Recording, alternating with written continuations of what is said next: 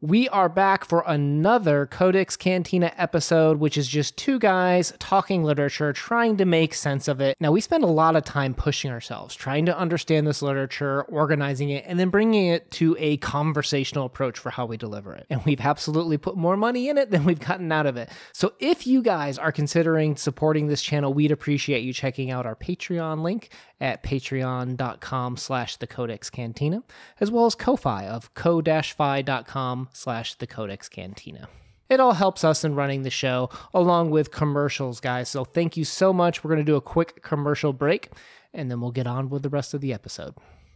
Can you imagine the pitch for this book? Like Clarice is just like it's a book about nothing! And her publisher's thinking what what do you mean? Like well what's it about then? Well what's the show about? It's about nothing. That's it. Just just a character just sitting there, just doing nothing. Okay, what what's the character what's the character going to do? Like is there any action? Is there any dialogue?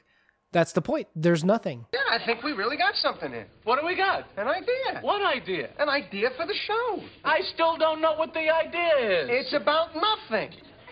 I think you may have something here. All right, I'm joking. My name is Una, and welcome to the Codex Cantina. And I am Crypto, and welcome to the Codex Cantina 2, Codex Cantina 1. And we are doing Agua Viva by Clarice Lispector. I want to call it a book, but I, I kind of don't want to call it a book at the same time, too. And we read this with Roz from Scallydandling about the books and Ellen at Big Hard Books and Classics. We will leave a link to their channels down below yeah, whatever you call this, uh, it was published in 1973, translated by Stefan Tobler, and we'll. Uh, I I don't know what else to say. I'm gonna let you talk for the next 30 minutes. so interestingly enough, the one thing that wasn't translated is the title, the Agua Viva, which very literally translates to living water, but I guess it, it more means jellyfish to in Portuguese to Brazilians, I, I guess is the idea. And I kind of like that because the idea of jellyfish to me evokes this feeling of like no shape, no form. And that's kind of what this book is. It just continually morphs and changes and moves as you go through it. I, I, think that's very apropos. And a jellyfish can sting you. Whoa! Oh, I didn't know I was going to feel that. And you have this, you know, burning sensation, and they're transparent, and this ideas of living water or death permeates through you. I think it fits. I wonder if she had a choice in the matter saying, you can translate this, but not the title. It has to stay the same. well, she was very strict where she's like, don't change a comma, not a single one when she sent it to the publisher originally. And, and I actually, I took some notes on this.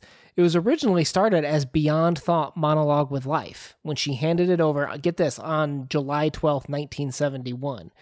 And that's what, two years before it was actually published? And you know it hadn't gotten pushed out for a year later. And she's like I, I can't i can't publish that. You have to give me that back for editing. And that's when she started working on it with olga borelli. And this is actually kind of like a watermark for clarice because she had never let anyone edit her work before her literary work. Obviously her journalistic work had been edited. But this is the first time she let anyone touch her stuff. And olga and her started working on it under the project name of like you know loud object. And i think it was like at one point 200 pages and got you know trimmed down to 88 pages of of something that is much different probably than how it started. And i think that's kind of like an illusion because when you're reading this it feels like it's just like her writing her thoughts as she goes. Like it doesn't even feel like it's really edited which is kind of magical if you ask me. Does it make you angry to think that we lost 112 pages of perfection from clarice? What we got though is something really unique. This is a book without plot. We, we made the joke it's about nothing. It's it's without characters. It's without plot. It's basically a narrator sitting down, and for a large portion of this book, I'm like, who's she talking to? Like it's it's Clarice that's talking, but it's kind of like a fictionalized version of her. And she kept saying things like like, oh, you were this, and you know, I used to love you, and I'm like, wait, is she talking to me? My wife's right here, Clarice. Keep it down, girl. like, dang. Like, but the whole time I'm sitting here wondering, like, who's she talking to? Like, it's it's a very strange experience. I feel like that the story for me had three people. It had Clarice, it had who Clarice thinks she wants to be or who we're supposed to interpret her as possibly and then me as almost like a omnipresent sneaking in and, and, and watching a piece of her life unfold and I'm not supposed to be there and I'm kind of intruding a little bit. That's how I kind of took it. Well, we've talked about what the book doesn't have, right? Characters, plot, but it does have humor. It has thoughts, it has joy, it has a lucid, dreamlike experience that you go through. I 100% agree with you. For me, this was a truly unique experience. And I can only kind of equate it to the idea of, you know, when some people say, oh, I almost like I smelled the words or I tasted sounds. That's what it was for me. It was something that doesn't make sense, but yet still worked. If Boromir were here in this conversation, he, he would say, one does not simply just read Lispector. you have to experience this. And if there's one thing I can walk away with, or hope that you walk away with, is this book is set out to describe the indescribable, is what this is doing. And she's very literal where she talks about not being able to find the right words, right? We have these lines where she'll say something like, So writing is the method of using the word as bait, the word fishing for whatever is not a word. When this non word between the lines takes the bait, something has been written. And first of all, you hear me say the word word a couple times there. It was used a hundred times in this book. And that's because she's constantly pointing out that what why because your your brain every time she says something, you know, you're reacting to it. You're picturing something or you're you're um, you're using your personal experiences to conjure up something. And by her constantly hitting you with the, okay, I'm using a word, but that's not what I mean, it's making you realize like the fallibility that we have in communication, the problems of being able for me to really connect with someone is it's constantly littered with the these words that I'm choosing may have different experiences and meanings for you. So there's always this magical element that I just can't describe. And that's one of the most masterful things about this book is watching a pseudo painter, writer, a pseudo Clarice struggle through. Look, I'm trying to tell you this, but but I'm I'm failing at it. In the, in this story, to kind of parallel what you were saying, there was a quote in there. She says, "If I say I, it's because I do not dare to say you or we or a person. I am duty bound to personalize myself by minimizing myself, but I am the you are." Oh like that that it, it, to me she just can encapsulate so beautifully in words what we are trying to convey our emotions without saying it so simply as i love you that there's more to me than that and I think skeptics out there will be like, well, can't you just break it down into like smaller parts, explain those parts, and you'll get the idea of what what it's trying to convey. And she brilliantly writes to this too, where she talks about, I can't sum myself up because you can't add a chair and two apples. I am a chair and two apples, and I cannot be added up. And there's just small little parts throughout this whole book where she'll talk about, you know, the eyes in the dark, like a panther has these glowing eyes in the dark. You know there's a panther there. You know it's danger. You know the carnage and the death that it can bring just on those two eyes. But that doesn't mean you see the panther. It doesn't mean you know what that panther is going to do. You know what panthers do in the same way that here's a word, but it's not the exact thing that I'm thinking of or experiencing in front of me. And it's this translation and chaotic nature of language, of sums of parts that are just so dangerous, how we make assumptions and jumps and leaps where we're constantly combating each other on what did you really mean. So I, I sit here thinking about this book, this thing, and I'm I'm struggling to put it in words because she puts it in such beautiful words. I think because of maybe my limited intellect or my limited expressive ability.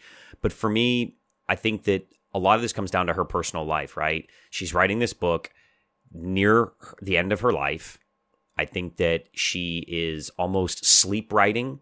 And I think this is the closest that we've ever come to somebody giving us a look, a glimpse into the subconscious consciously whether she is you know taking a whole bunch of sleeping pills and then wakes up and suddenly starts writing instead of shopping on Amazon you know she took her Ambien and woke up and got on the typewriter and I think that she is so close to death that she wants us to know that it's going to be okay that she's trying to express death and existence and all these things for us right Well, and the two are connected, right? Because it seems to me like either you're is or you're not, right? Because because they talk about how the two most important letters are is is, which I don't know how well that translates. I'd, I'd be curious if anyone who's read this in the natural Portuguese let me know because I thought is was just like the e with the accent S? over it. Well, I thought I thought it oh. was, I thought it was just e with an accent over. it. I, I- don't speak Portuguese. This book makes me want to speak it, and I wonder if is it just one character in Portuguese. I would love to hear the answer to that below.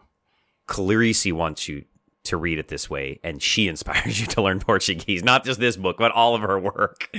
but we have these quotes from her where she'll say, This instant is.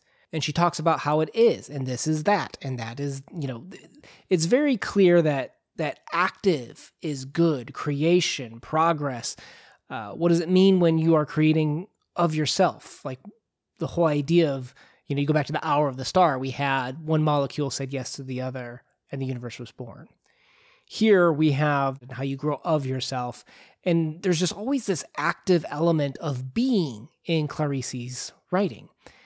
And the opposite of being is what? Not being dead, something like that. And I think Yeah. you hit the nail on the head where she's approaching the end of her life, right? She she doesn't know it yet, but she doesn't have much longer to live I think she know, can looking feel back it. on it. Well, she's she she's been she's been writing about it, and I think you know as she's a mother and as she sees her kids growing up, she's leaving youth and entering into middle age that she's starting to wonder what's her purpose in life, and we see that in her writings, and she's wondering as she's approaching the not it, the not being.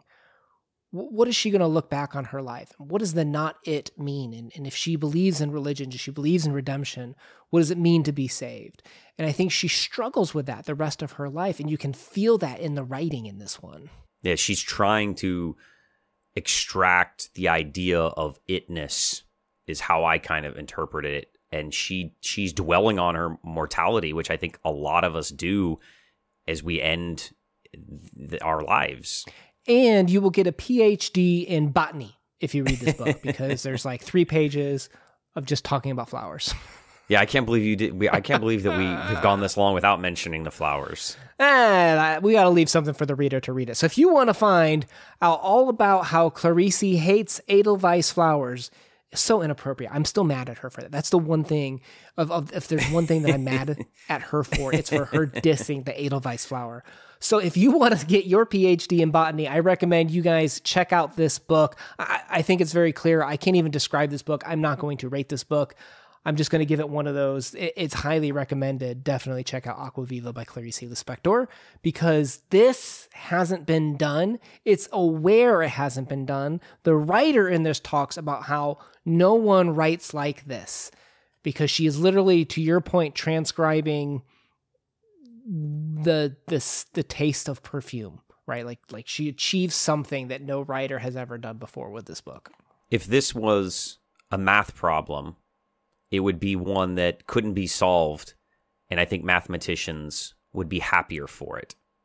And I don't want to rate this one either. It it's one of those where, and we say this a lot. I think as we get into some of these amazing pieces of work, that this is one that you just have to experience, and you'll be better for it, and you'll enjoy it.